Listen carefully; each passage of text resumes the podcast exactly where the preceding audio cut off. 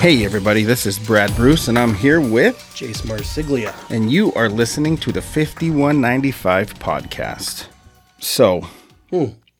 it dawned on me that I never told the story of that incident I had at a con. Oh yes, And I wanted to get into that before we get into the, the topics at hand. sure So, because I have my guess. you do have a guess. I have a guess just based on the level of enthusiasm. I guess you could say you describe. Okay. So, It was just it was just an odd interaction. well, the person I'm thinking of is an odd person. Okay, okay, we're gonna see. We're gonna see. So I attended a um, Monster Palooza at the Burbank Marriott, and up in the corner there was a guy sitting there that I immediately recognized. I was like, "Wow, I really want to talk to this guy." So the con had been going for all of ten minutes. Okay. All right. And mind you, you're talking about someone who had a table there. Oh yes, he had a table. He was a guest. got it. He was a guest. This wasn't just some Joe. No, no. Okay. All right. So I walk up to him and I'm like looking at the pictures at his table, and he is talking to another attendee. And I'm just trying to gauge what kind of person he is to see where this is going to go. Sure. And it seemed normal. So I was like, okay, cool. So he's just a normal guy. Okay, cool.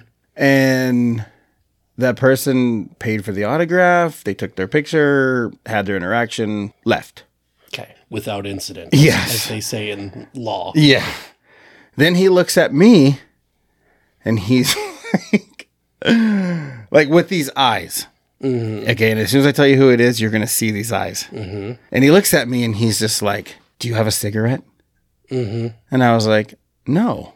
And the person that he was with, I think it was a family member or agent or someone, Okay. literally goes, Don't give him a cigarette.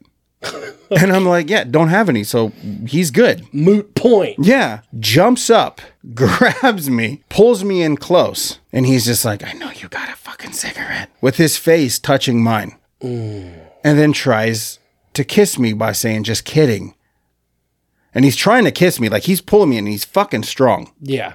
And he's trying to kiss me. And I'm just like, whoa. And I put my hand up and I like trying to push his face away from mine. And I'm like, what is going on? So his people come around the, the the table and they're like trying to separate us. And he's like chasing me around. I'm like, holy shit, there's a door right there. I go outside and he follows me. Oh my God. And I'm like, what is going on? And I'm, and I'm like laughing, but I'm like, this is fucking crazy. I'm like, dude, I need you to fuck off. I don't have a cigarette. Here, eat that. Leave us alone.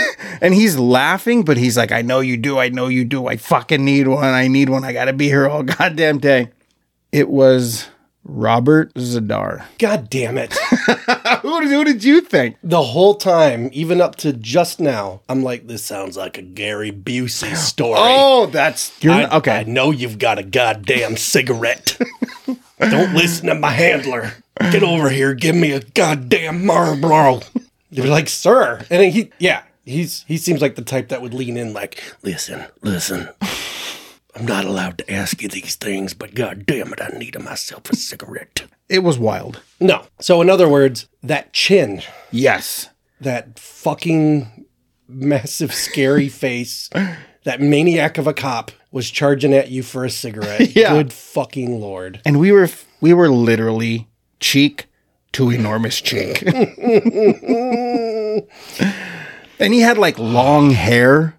Oh, I remember. Yeah. Yeah. Yeah, no. Um, I'm buddies with the guys over at Synapse Films, Okay. and uh, they worked with him for the, I believe Synapse put out the special edition of Maniac Cop 1, Okay.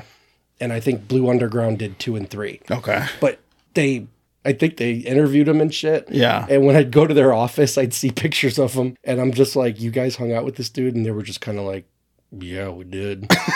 you know, thousand yard stare, kind of like, well, you know. Uh, So my story corroborates. yes, yes. Cuz I just I remember seeing a picture and um him near the end there barely looked. I mean, obviously with the, the facial structure he Yeah. had, um you know it was him, but it was like he did not look like he used to No. And uh, I was very the the picture was kind of jarring, Yeah. but it was him with the two guys at Synapse. And, Yeah. uh, when I mentioned meeting him, you know, not me, but them meeting him, they both kind of exchanged looks like, "Yeah, we met Robert." Yeah. it, it was it was a fun experience. And throughout the rest of that day, if I would walk by, because you know you do lap after lap. oh after yeah, Lap. yep. He would always look at me and wink. and I'm like, what did I do to you? Like, what was it? The- It, it, it was one of the funniest times I think That I'd ever is- had there. Like, that it is was super funny. funny. Yeah. It's fucking That's wild. Though. still strong though. Fucking strong dude. Oh, I bet. He was a strong dude. yeah. Um, so that was that story. Um, and then when we ended the the last episode, I uh, you had said something, and it sort of sparked a question that I wanted to save until this episode because Okay. it could be involved, and it, it- and it's a genuine interest. Like it's curious because like I know for myself, like my answer for this question is, is we'll get into it, Okay. but at this moment, Mm-hmm. okay, where are you in regards to the goals you set for yourself when you started? Um, boy, that's funny. I'm nowhere near it. I don't think. Cause Now, is this pessimistic, Jace, Uh, or is this? no, this is when I got into this. I didn't expect to be a co-host on a podcast that could potentially open doors and get us talking to people and podcasting in that regard with that amount of potential Mm-hmm. never crossed my mind. So this is one of the avenues that I wound up at that I d- I wasn't steering for, but I'm like, cool. Yeah, You know what I mean? It's Yeah. just happy accident, as Bob Ross puts it, you know, Yeah. because it was, it's off the beaten path. yeah, and this business is full of them. Sure. And that's, that's the thing. Cause, uh, if we were to go back to like, you know, your pie in the sky, you know, initial hopes and dreams, I never really had any. My, my folk, and this is going to sound so fake and I apologize, but God's honest truth, my wife and I have always struggled financially in Michigan. And, uh, you know, I work in the mortgage industry, and the mortgage industry tends to fall out from under you all the time. And t- to be honest, when I decided to screenwrite, it seemed like a positive, creative way for me to just feed my family. That was it. Okay, I didn't even. And again, I, I know I mentioned it in another episode about that book basically telling me don't expect to be on set. Writers aren't allowed on set. So any dreams I had of standing shoulder to shoulder with George Romero or Tom Savini while he worked on, you know, because I, I always likened it to working on Creep Show or something like that. Those kind of evaporated because it was like writers aren't allowed on set. So it was always kind of amorphous, this fantasy. yeah, I guess I just thought, you know, if I hit it big, I could just sit here at home and crank out the scripts and that'll be that, you know. So I never really had a concrete image, a crystal image. But now, uh, when we're talking 20 years later, 20 years of work, got a couple titles under my belt. I've got a few in the fire now. Uh, you and I have launched this awesome podcast, and uh, 5195 isn't just a podcast. You know, we're talking about making it something bigger yeah, none of this occurred to me ever. You know, I mean, I had hoped when we made Maternal, I was like, I want to work with this guy again, and because we hit it off so well, so I just started thinking, cool, I've got I've got an avenue, and I got somebody who gets my shit. The dream or expectation kind of morphed into, well, now I'll just work with Brad, and we'll make cool things. You know, yeah, and, uh, you know, if other people want to work with me, great, but I'm not going to think of that right now. I'll just work. Yeah. As far as expectations, you know, as long as I can support my family and do something I love, that's all I can hope for. yeah, This, where we are right now, it never factored in. So when I say, you know, what, what, how did you phrase it? Like, did I get where I wanted to be? Or it's not that I didn't want to be here doing a podcast. It just never occurred. It, it was never a thought. And it's just one of the cool twists that this little journey's taken, yeah, which Yeah. I'm happy with. I think it's awesome. yeah. Because like, when we first met, you were strictly writer. Like that. This is Yeah. all I'm going to do. Yeah. and and I, I I never delved into that whole se- I was like, okay, he's right here. That's it. You know. Yeah. But the more we talked, and even though I didn't bring it up to you right away, but the more we talked about film and how in tune you were with it, You mean just the process? or- yeah. Yeah. You know, it, it- it's like, you know, being having such a vast knowledge of film and the process of how it's done, Mm-hmm. you know, how film is made. I was like, man, it seems like more than just a writer. You know, I was like, I wonder if he would want to wear another hat.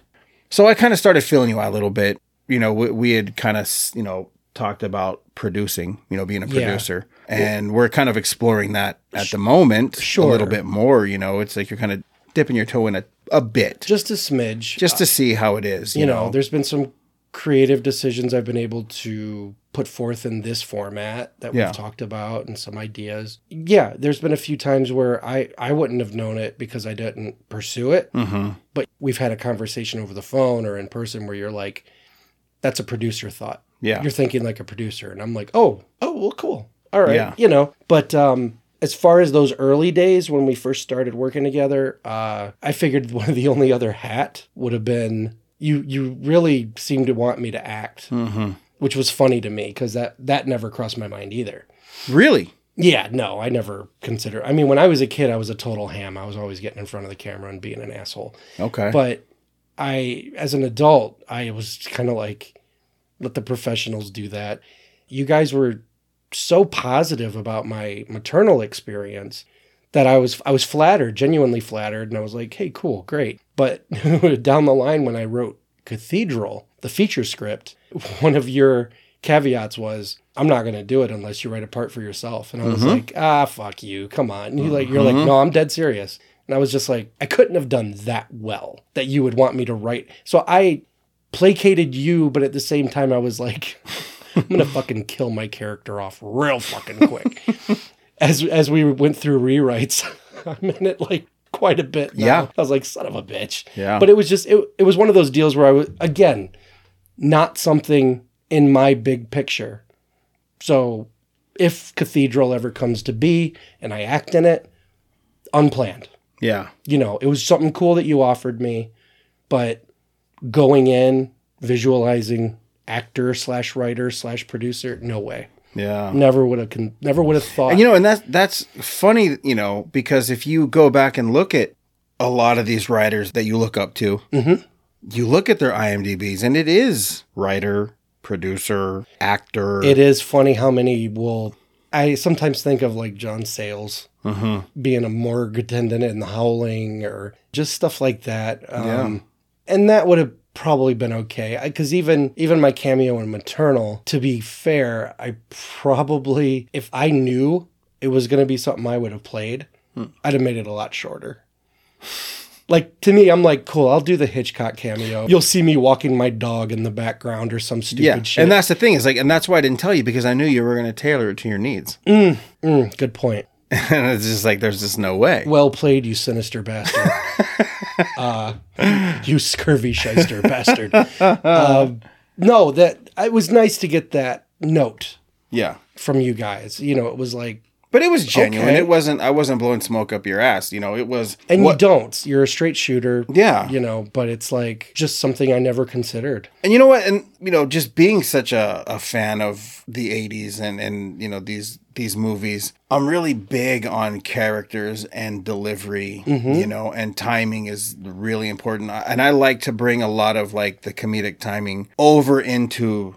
the scripts that I write Sure. for myself, you know, and try to make it a little more lighthearted. And, and my and one of my problem is I don't know restraint. Like when I write, I just keep going because I'm having so much fun. Mm-hmm. I've been criticized many times where it's just like, I get it. You can write funny. It's like you get to the point, but you still keep going and going because you want to continue to laugh and you want, you know, because I'm so big on character, you Sure. know, and it's like, I just, I just want to see this. Which that era of funny is so different from what today's funny is. Yeah. The funny that works today is mostly ad lib. The- You know, these mo- Correct. these movies by like Apatow and stuff where you're like, I could tell these guys are going off script and it's pretty goddamn funny. You know what I mean? Right.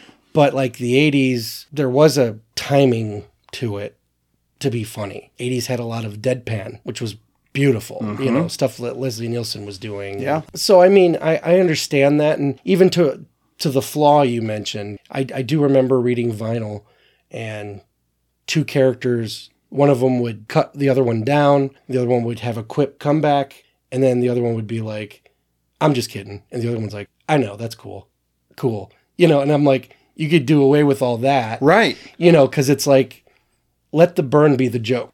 a lot of the stuff that's in vinyl has come from real experiences. Yes. Yes. Mm-hmm. You know, so it was very easy to write that because I had lived that. Like I said, you know, I based the two characters on my cousin and myself. Well, that and you're supposed to the, the vomit draft they call it. Yeah. You're supposed to just write the way it flows out, and if it flowed out that way, Yep. cool. Yeah. But you know, you that's when you go back and you kind of take the realism out of it. I don't want to say that too much, but it's like you're no one's going to talk the way we do out here Mm-hmm. with the the hems and haws, and so I mean, you, there's a balance. There's a delicate balance, especially when you're writing funny. Right. Like you said, you know, you don't want a joke to drag. Right. And it was also, you know, another thing that I was able to do for myself that I was never able to do in scripts I was writing for other people. Sure. Or punching up other scripts. I wasn't able to have that freedom of just going full bore. Mm-hmm. And I felt like I was let off the chain when I was doing my own script. Well, sure. and I yeah. just wanted to this is yours. fill it like with as much fun Mm-hmm. as I could, yeah. you know? And then it came to the point where I was like, I I need to trim to make a movie though. Yes. You know, I need to trim to make a movie. It's like I remember the first one of the first drafts I had written, man, it was like 130 something pages, 136 pages Which is a lot. for a comedy horror. Yeah, for that kind of thing, it's almost unheard of. Like it was yeah. crazy, you know. And I remember giving it to a buddy, and he read it, and he's a you know successful writer who's made it in the business and has a couple cult classics to his name. Mm-hmm. And I hopefully have him on the show, uh, Randy Cornfield. Mm-hmm. He was just like, I get it, you can write funny, but you don't have to write all the funny. Yeah. Yeah. Like save some for another script. you know, um and that's the thing. It's it's like especially with the characters that you created for vinyl, getting to know them as you and I were collaborating on it. They're so well drawn that a joke could end and someone should be able to know how the other one would react. Or by not reacting, that's almost funny too. Yeah, that's why there is a lot of reaction footage that I want to shoot. Oh, sure. you know, because the person that I get for one of the characters, he has to be spot on for reaction. Sure. And when I did the short film, the guy that played him, Greg Dow, oh man, he's just got the perfect amount of reaction and he understands. He got it. Yeah. So now casting this new one, it's going to be tricky because I have a couple different people in mind and it's all timing reaction based. Yeah. You know, it really is It because is. he does do a lot of no dialogue react. And here's the thing. This is what's what's funny about doing what you're doing with vinyl. Uh, with horror, at least for me, if a scare doesn't work, you just kind of snicker and move on.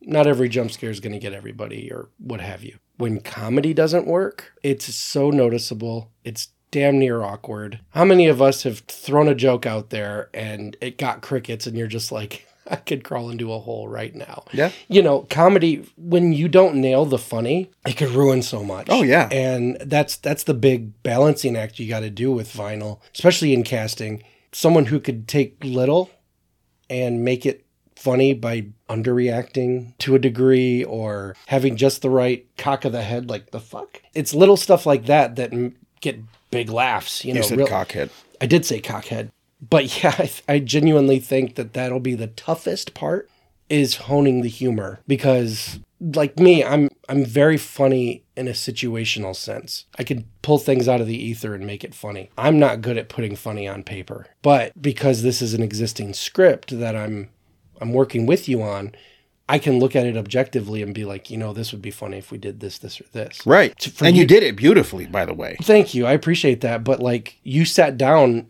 and made the jokes first, pulled them out of nothing. Yeah. And that is something I have a very hard time doing. Well, now to be on the other side of this, I will say it's a horror film.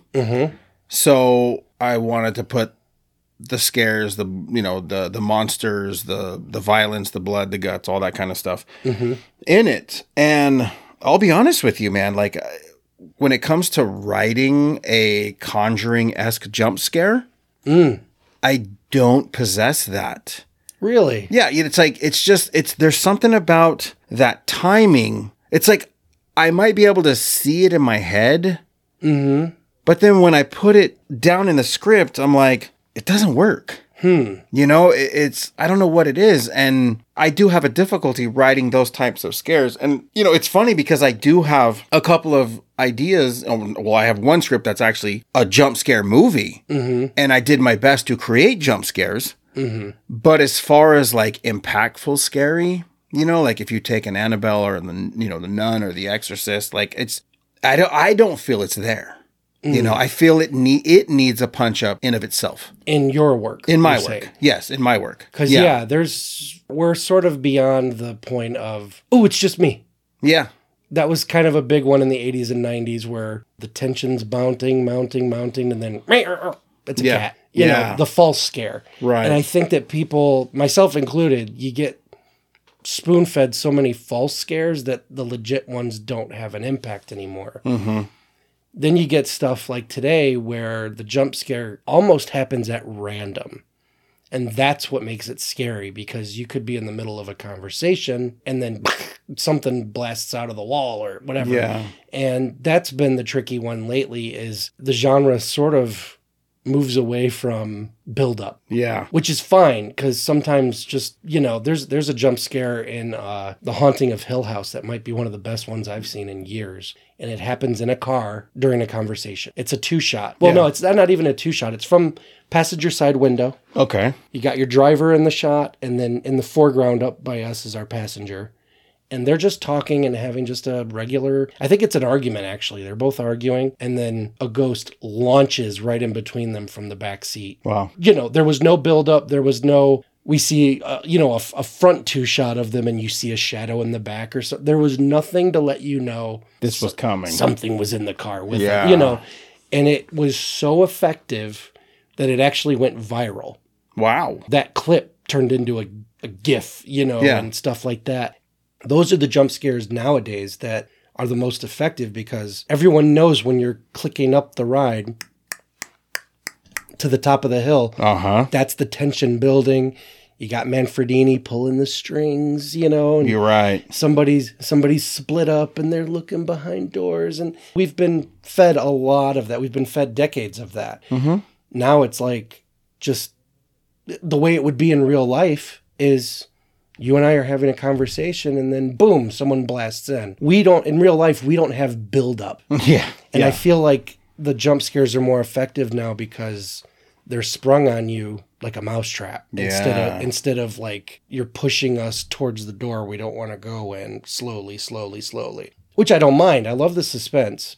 Nowadays, I think a healthy mixture of the two could make it a really effective scary movie right. you know and i think with vinyl i don't think as of, as of this episode we haven't gotten to anything real scary just yet No. the the scares yeah there's a little bit of creepiness at the beginning but yeah when we get to that point we'll have some decisions to make Yeah. you know and i and I i'm better at writing scares i'm better at setting them up and executing them if i see something on the page i'll be like what if we do this and you- Yeah. you, just let me know if it sounds like it would be a natural thing Mm-hmm. you know but yeah that's that's one of the cool things about collaborating with you is you're open to the suggestions and uh, we both have our strengths and it's like Right. It's a good fit. It really it is. It really is, and it's like you know, you you can handle the funny, and uh, I'll pop in with a quip or two, you know, bounce off of it. yeah.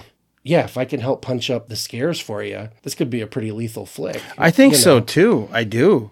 Manfredini's first set of notes for me was basically that. Like, you know, it, it's it's funny when I sat down with him, I was expecting a notebook full of notes. Really? Yeah, but he literally just had one page. Okay. And it was just tone it back. It was, you got to the point, move on. Yeah. And then that was it. Yep. You know, and I was like, okay, that makes sense. I, I get that. Mm-hmm. You know, I, I that makes sense to me. And then it was, and of course, it was also like it's real fucking long. You know, Yeah. Yeah. and I was always like of that ilk of, well, we'll just do a director's cut. We'll shoot all this stuff. We'll Mm. make a 90 minute and then we can make it extra long for the fans if something happens, you know? Um, cause I know there's lots of stuff gets cut. Well, yeah, and we live in a time now where anything that hits the cutting room floor could be used as bonus features. Yeah. I mean, that's the era we live in. Right.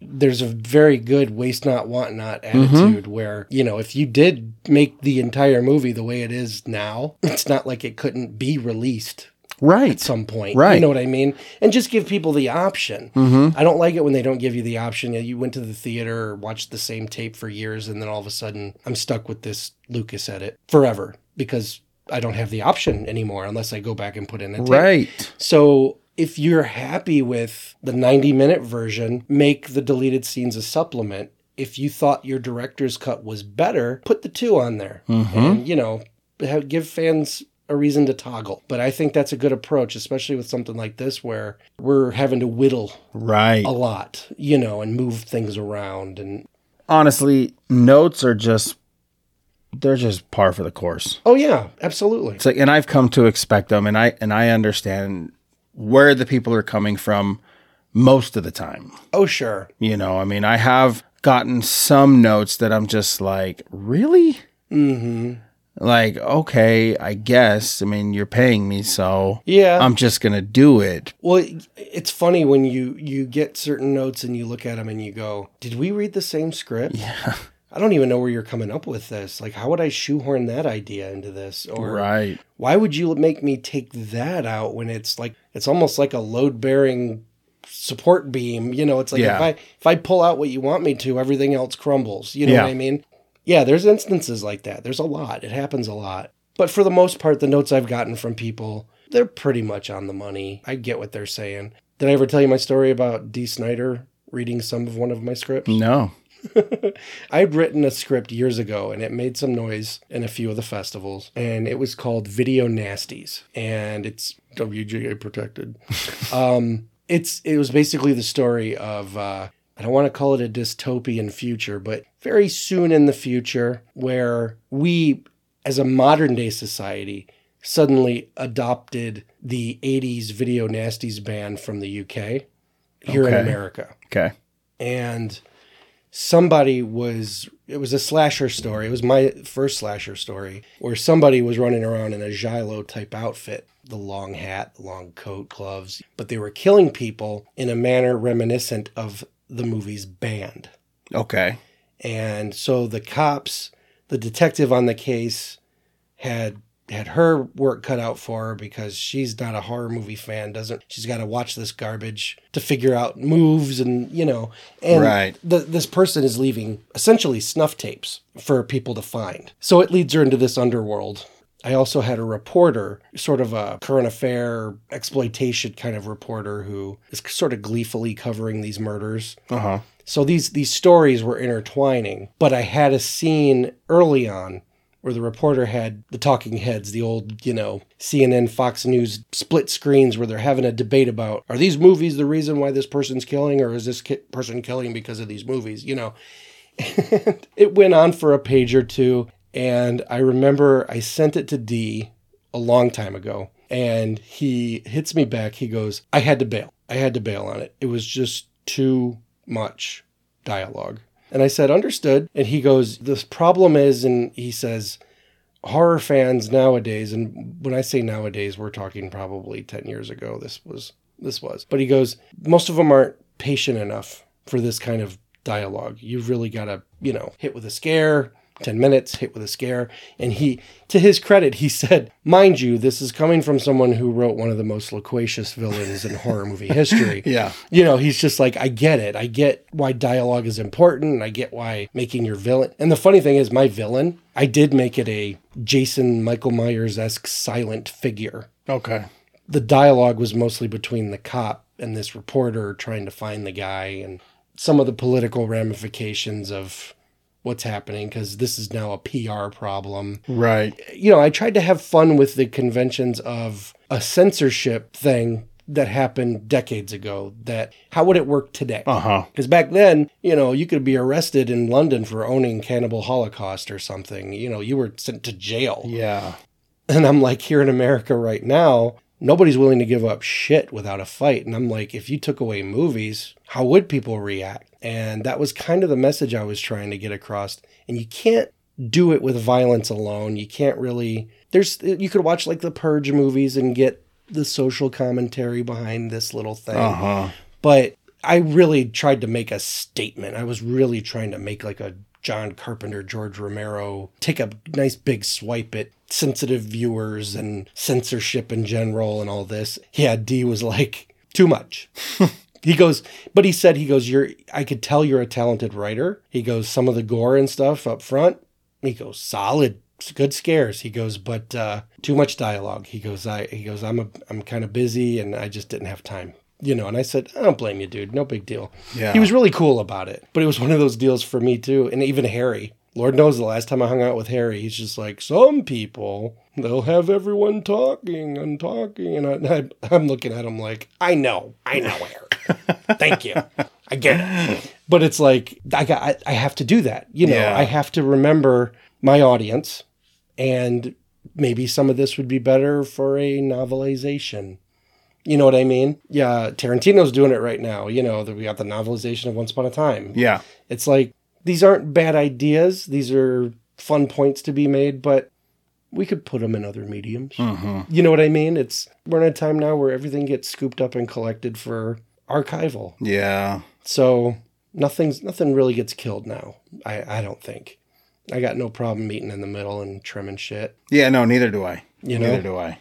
it's just the compromise you got to make anyway. Well, yes, and you got to learn that because when I first started, the first thing I, I had ever written, the, the script wise, I wrote it by hand on a legal pad, mm-hmm. and I wrote it almost like play form, like theater, Really? because I didn't understand script formatting. I didn't have a book. I didn't have a program. I didn't have anything like that, and so I was going to write this thing on Word once I got done. You done know, that. yeah, and. That is arduous.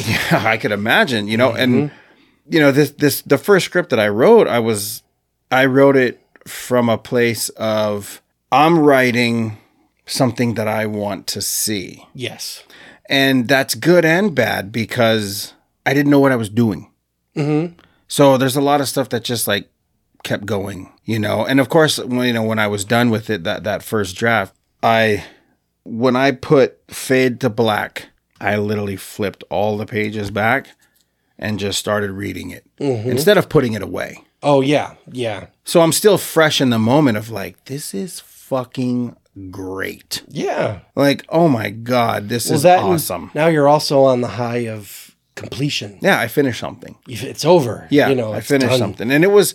I, I remember writing it for about two weeks. Yeah, Writing this thing for about two weeks, and it was like I didn't know formatting, I didn't know structure, I didn't know three act structure, I didn't know anything. I didn't know I didn't know arc and tone and character development. I didn't know jack shit. Oh, Nope. You know, I didn't understand description of character. You know, I didn't understand action, slug lines, all this stuff that goes into what we do now. Sure. I didn't know any of that stuff. Yeah. There's So I I was just writing- consider. Di- I'm coming up with names and this is it. No backstory. I had given it to a couple of people and they were like, this is cool. But they also weren't in the film industry. Mm-hmm. They were just like friends, Yep. you know. And it's funny because it's still Kimmy's favorite piece I've ever written. Really. She's just like, I hope you make this one day. I've got a couple of those. Yeah, it's just Yeah. like it, and and the story is it's not horror per se as it is crime, Okay. drama, Which I love. but also very dark. Mm-hmm. Very like it would have been perfect in the seventies. Ooh, just the decade of grit. Yeah, Yeah, that would have been cool. you know. So, but now you know it's like uh, where I am now. I'm I'm much more open to su- suggestion and collaboration and Yeah. Yeah. Because most people only want it to be your best. yeah. you know they Yeah. just want they just want to help you i know sometimes collaborations are f- foisted upon us. mm-hmm. But when you get someone, you get a good pair going, like you and I. We we get this. We kind of have the same sense of humor. Yeah, Grew up on the same stuff, so a collaboration between us makes a lot of sense. it definitely does. But there's, I get that. You know, I get how sometimes the notes are just okay. You know, and it's it's hard. It's a hard pill to swallow, especially if you're just starting out. But you gotta look at it big picture. Because once this script gets okayed, there's literally going to be hundreds of people having their own copy of it Oh yeah, adding their own this or that, or you may have not had an idea about what everyone looks like, and then there's wardrobe who's like, "How do you want me to dress these people?" you know, Right. you know, your script doesn't really say anything. Or, and you know, and that's a not that you have to go into that kind of detail. Right, but see that's another thing that where we are different in what we write and that's because you know like you said earlier like you were writing to support your family. Yes, You wanted to write something, send it out and then start the next project. Mhm. Mm-hmm. As to where I was writing what I wanted to make yeah, like I was writing for myself to create this stuff. Mm-hmm. You know, so I didn't add a lot of direction because I Which- knew. I- I was gonna say that's anyone who directs their own stuff. You can do it however the fuck you want. Yeah, you know what I mean. Yeah. it's, that's yours. So Right, have right. at her. yeah. So that's I, I knew what I wanted. So when I was writing for myself, it's like okay, I know exactly what's going to go here. I know what this person's going to look like. I know what this wardrobe's going to be. Yeah. You know, so Yep. I was I was a little more lax on myself. Sure. But yeah, I mean it's it's a it's still tough regardless. Oh, yeah. it's still it's still it's fun, but it's still tough. anytime someone has an opinion about your work, yeah. the positive shit sends you through the stars. Yeah.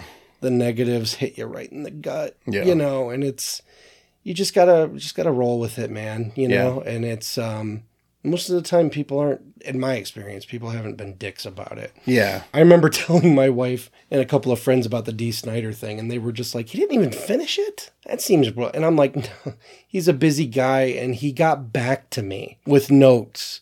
I'm like, "That's all I could ask for." And I was like, "And if I hit it big, and he's, you know, he sees my name out there, he's like, cool, man. You know, I, I helped that guy once." Yeah. again, these, this is someone else who didn't have to get back to me at all. Could have ignored me completely.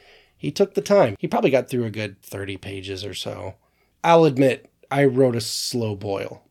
Okay. You know, it was, I was building tension to where literally the last 20, 30 pages of that particular script is just a bloodbath. It's insane. Okay. It goes nuts. But I get why he's like, yeah, the studio is probably going to want you to uh, get to the point. Mm-hmm. you know what I mean? Because I was like, all right, I'll put the social commentary on hold here. Yeah. That was the goal. It was like, I want to do something that in 30, 40 years, someone looks back at and goes, this movie had a lot to say about this or that at the time. And, Uh huh. you know, it's not just for me, I never want to just write a popcorn flick. I love popcorn flicks, but I like when a movie has resonance with you and sticks with you well after you've watched it. I don't mind going for the ride. I personally, I can't just write something base and call it good. I, I have to dress it up with, with something. Mm-hmm. Yeah. You know, I got to put some heart into it or a message or whatever. And, and usually what I do in that regard is very much like vinyl. I am a, I'm a genre salad kind of dude. Mm-hmm. I just straight horror, that's cool, but I'll typically mix horror with action or I had a script that's a horror western. Yeah. It's just such a pliable genre that you can you can do anything with it. Definitely. You know. Yeah, when you when you mix your genres, you'd be surprised the creative opportunities that arise just from adding that other DNA. Uh-huh. yeah. You know. Oh, that's me. That's what I was talking about. Yeah. Like that. y- You're 100 percent right. You know, like just creating this mixed genre Yep. together. You know, Mm-hmm. like some of them they work really well, and then I've had a couple that I've done, and I'm just like, well, no, this no. Yeah. You know, and I've I've stopped. Sure. I've stopped writing something when it's like, mm, no, it doesn't it feel doesn't like work. it's jiving. yeah, it you doesn't know. work. But Absolutely. yeah, no, it's fun. But keeping with fun, I do have uh, something Okay. I wanted to talk to you about. Mm-hmm. This has been a topic of discussion as long as I could remember, Okay. especially in the horror genre, but it's across all genres. For me, the majority of them are Mm-hmm. horror based, and that is your take on remakes. Remakes. Yeah, that's a touchy one. It is a very touchy one because there's people that are completely adamant, like fuck remakes. Yeah, no, I and I get that. And and there's a couple that I'm like, yeah, no, they don't do that. No, sure. Yeah. don't no, do I've, that. I've definitely got a few that I'm like, how dare you? Yeah, It's just like, the ball's on you to even want to attempt. Yeah. Um, like I dread the day that someone's like, Jaws is about to be remade. I'm like, the fuck it is. You And- know. and, you know. And here's the thing too. You know, we don't know how close it's been to being remade. Oh, several, I'm You sure. know? Yeah, oh, yeah, yeah. Th- That's the thing. I mean, when people just look for IPs to capitalize on, Uh huh. uh, yeah, I mean, the, the mid to late 2000s was almost all remakes, almost completely. Yeah. And it just got to a point where I'm like, what's left for you guys to Exactly. touch? That said, I can't get too bent out of shape about remakes. I remember one time, you know, I might have might have been even a conversation you and I had where a remake to me th- I started I started resigning myself to the idea that a remake's a good cover song. and that that's it. was a good explanation. You know, there's It a is. there's a lot of cover songs out there that you know I'll be like, Whoa, you really fucked that up, or Yeah. this sounds way different, but I dig it. You know what I mean? And like one of the most polarizing ones for me that I still to this day I'm not sure how I feel about. And this isn't even a movie, Yeah. but it's it's in keeping with that thing when uh, the band A Perfect Circle covered John Lennon's Imagine, and they made it this funeral dirge kind of low piano and it was like they took a song that was so hopeful and beautiful and thoughtful and didn't change the lyrics it's the same lyrics but they turned it into something dark and menacing and suddenly the tone of those lyrics it gave you a different view Yeah. it you know it, it almost you know when john lennon says what if there was no religion and maynard is like what if there isn't any religion you're just getting the same message in two different ways and with remakes i know that for the most part it's just pulling studios into the black because it's a recognizable name and they probably don't give a big shit about it Well, it's safe to make money. yes it's it's it's safe um so i go into them with a kind of a eh feeling and some of them surprise me some of them really do my favorite of all time is still probably the thing i mean and that was from my I childhood mean, I think they're so polar opposite, though. the original and Yeah. carpenters oh yeah yeah I think I it's mean- just the name. Car- carpenters is closer to the book okay. um the book described something that could mimic Yeah. and Okay. absorb and Okay. duplicate. Whereas the budget for the James Arness one from the 50s, it was like, yeah, you know, we're, we're in the era of universal monsters. The thing is just a big dude. Yeah.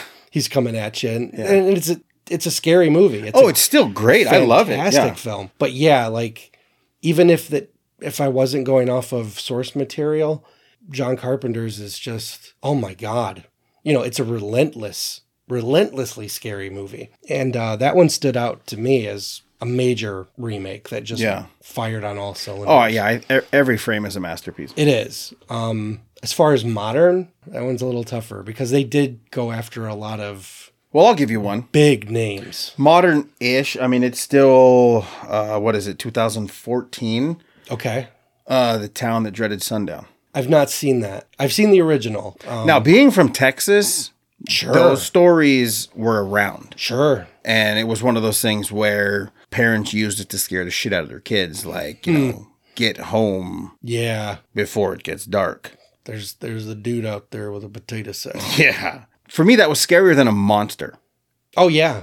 because it was a real guy. Well and now you don't know what he looks we're- like. We're in the realm of true crime. And and I thought the remake was, I think it did it justice. Really? I do, I do. Okay, so my views on remakes, honestly, I don't have a problem with them. Yeah. I never have. Like I, I never have.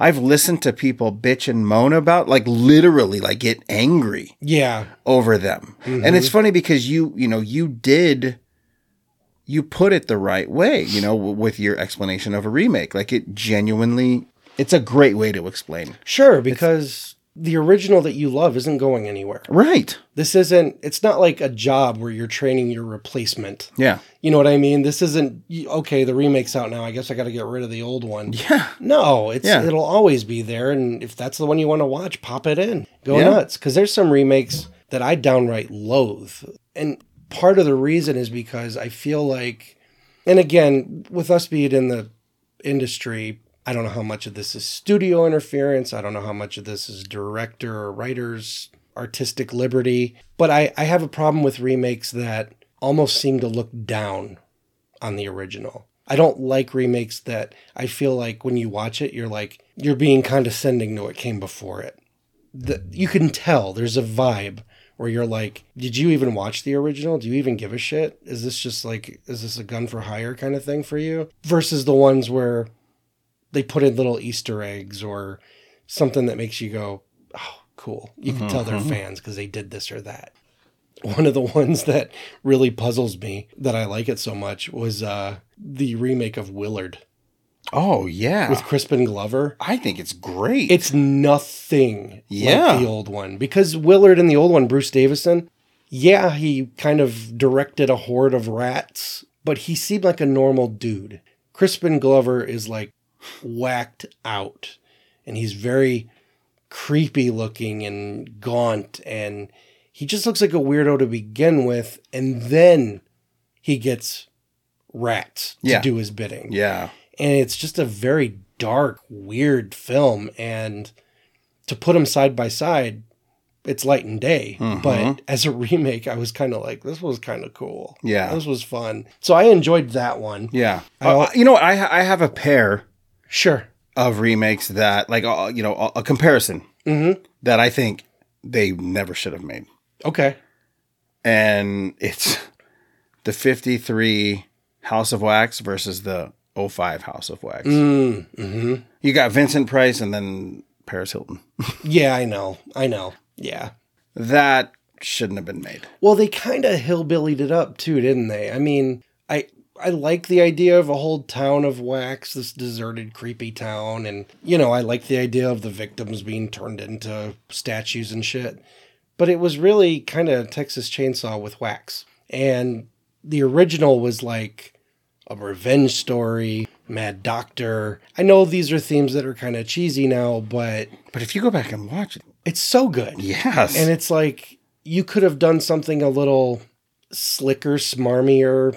You know, it, it, could, it could have poked fun. Like I almost feel like the best Wax movie to come out after Vincent Price's was Waxwork oh yeah, hands down. because you just you have fun with the idea of the wax museum versus in the 2005 one yeah it's a town made of wax but you're just telling a slasher story if you took out the wax part it's no different than wrong turn or anything like that, that and that's why i didn't really care for that either because it was like you didn't do anything original with this you just it almost felt like the wax shit was an afterthought yeah, so I I didn't care for that. I'm also not a big fan of um, and this is Dark Castle too, I believe. Thirteen Ghosts. oh okay, The original '60s one to me is it's so goofy and funny. Yep. And it's just a fun. It's really a family ghost movie. It's, It is. It's for kids. But when I went to the new one, I was like, I remember thinking, yeah, this is rated R, so we're not fucking around. This isn't Uh-huh. going to be like the other one.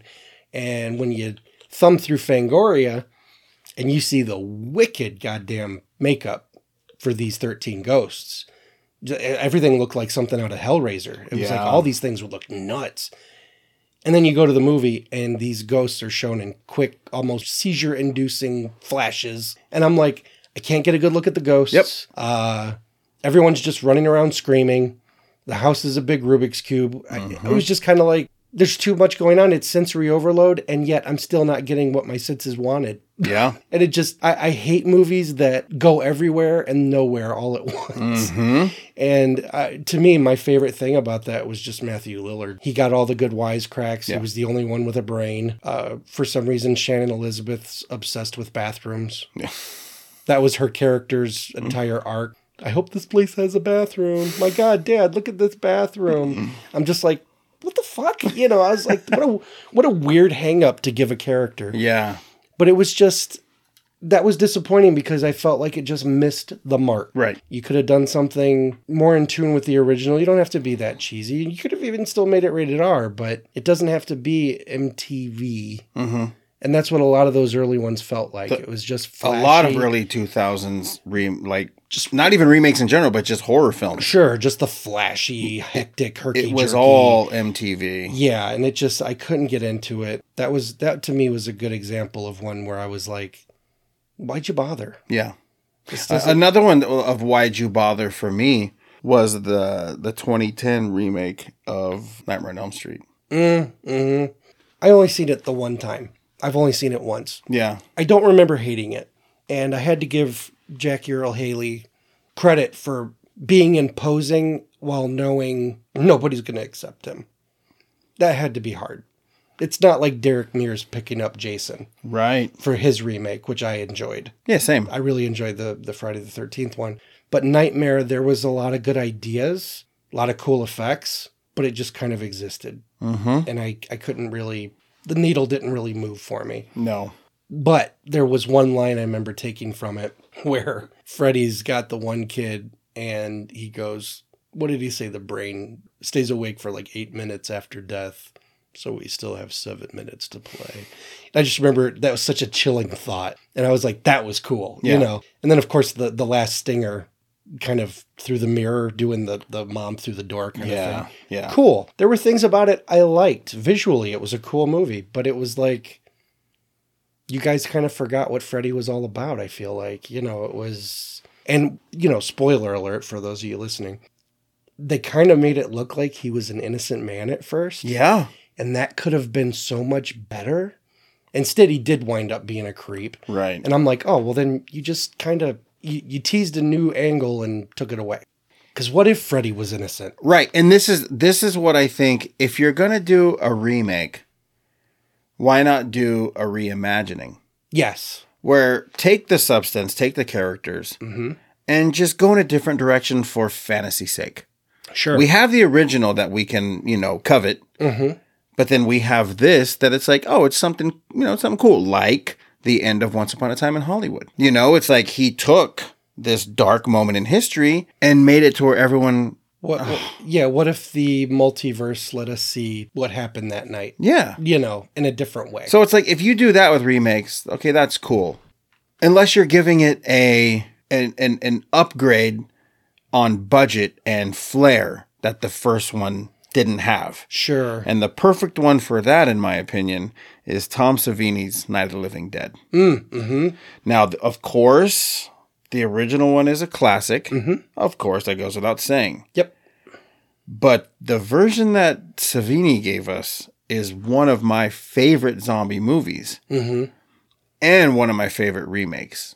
I think it's it's just it's an amazing film. It was solid. It's It been was. A, it's been a long time since I've seen it. You know what? I revisit that movie more than I thought I would. Really? I saw it in the theater in 90 when it came out. Did you?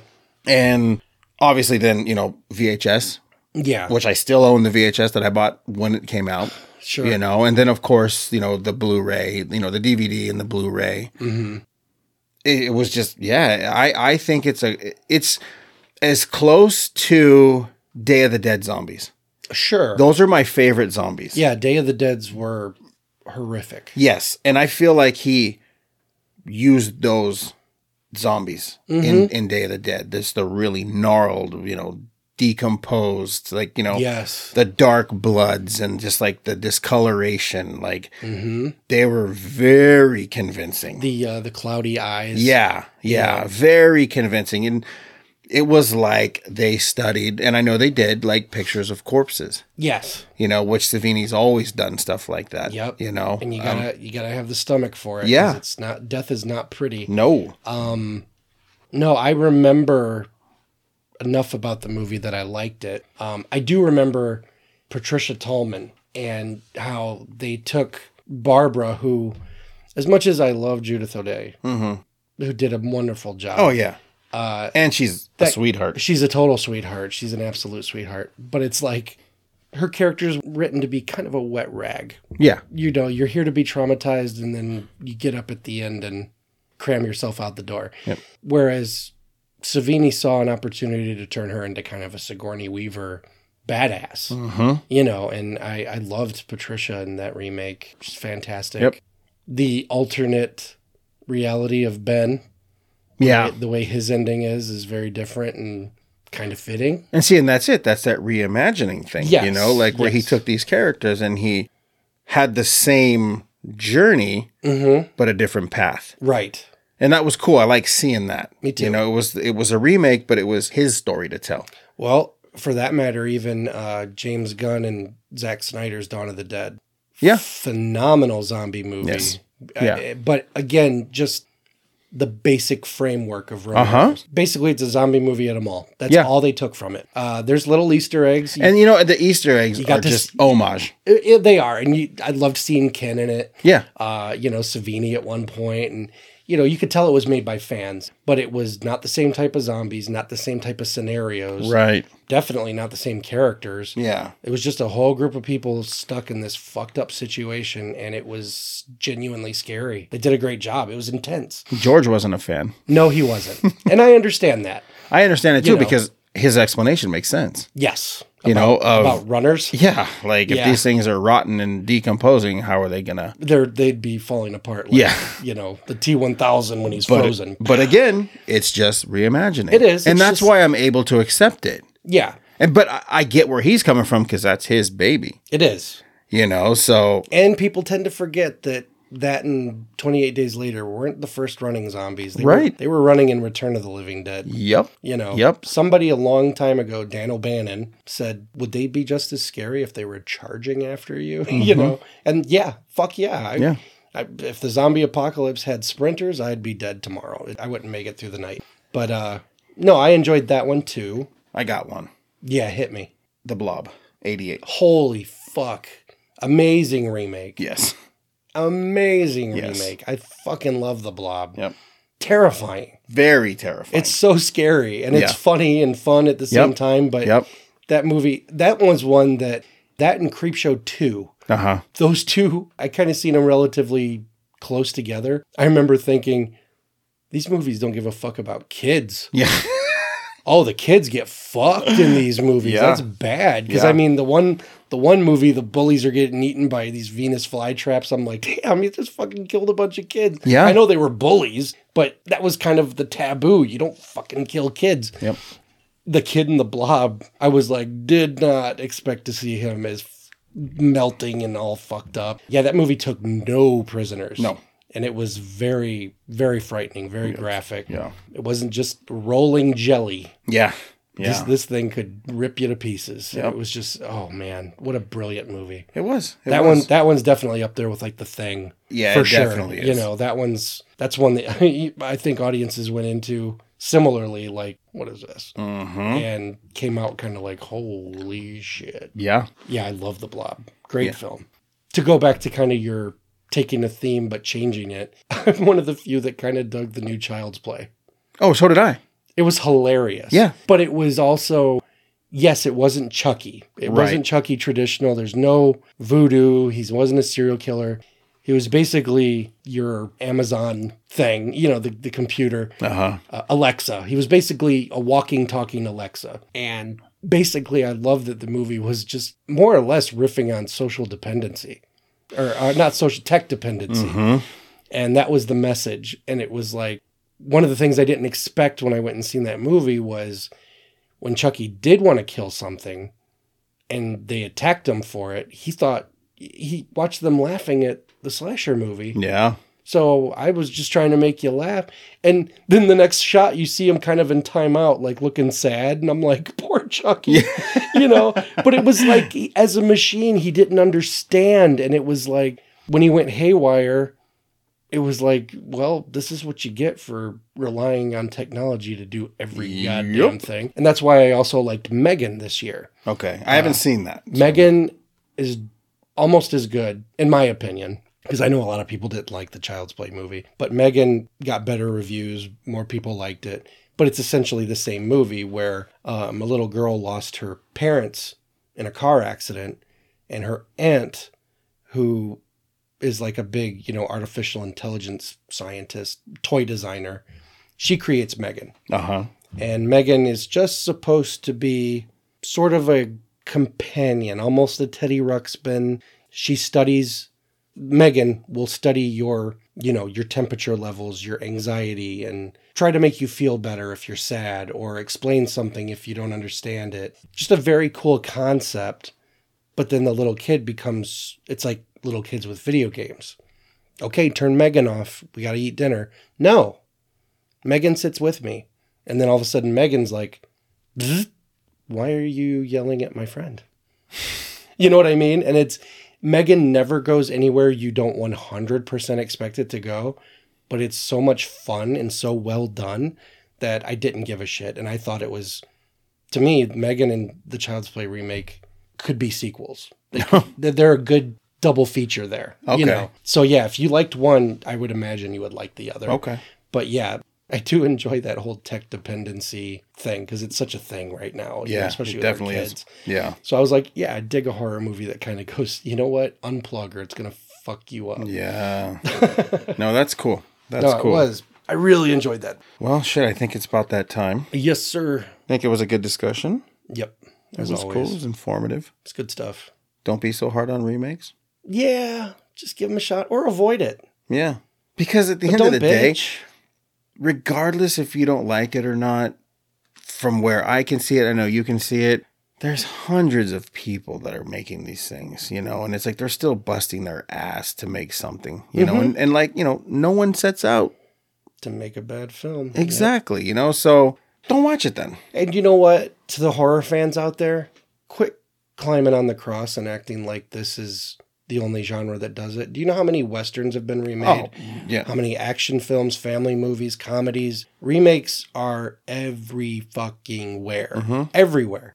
But we're horror fans, so we see them the most in horror. They're everywhere. It's going to happen Yeah. no matter what. Just look at it like a cover song. You can either bop along to it, or if it didn't do it for you, go back and listen to the other one. That's it. It's still there. Yep. Ain't- It's not going anywhere. Nope. So, All right, man. I guess I will see you next week. yes, maybe next week we could just remake this episode. hey, oh, All right, man. Well, until next time. see you guys.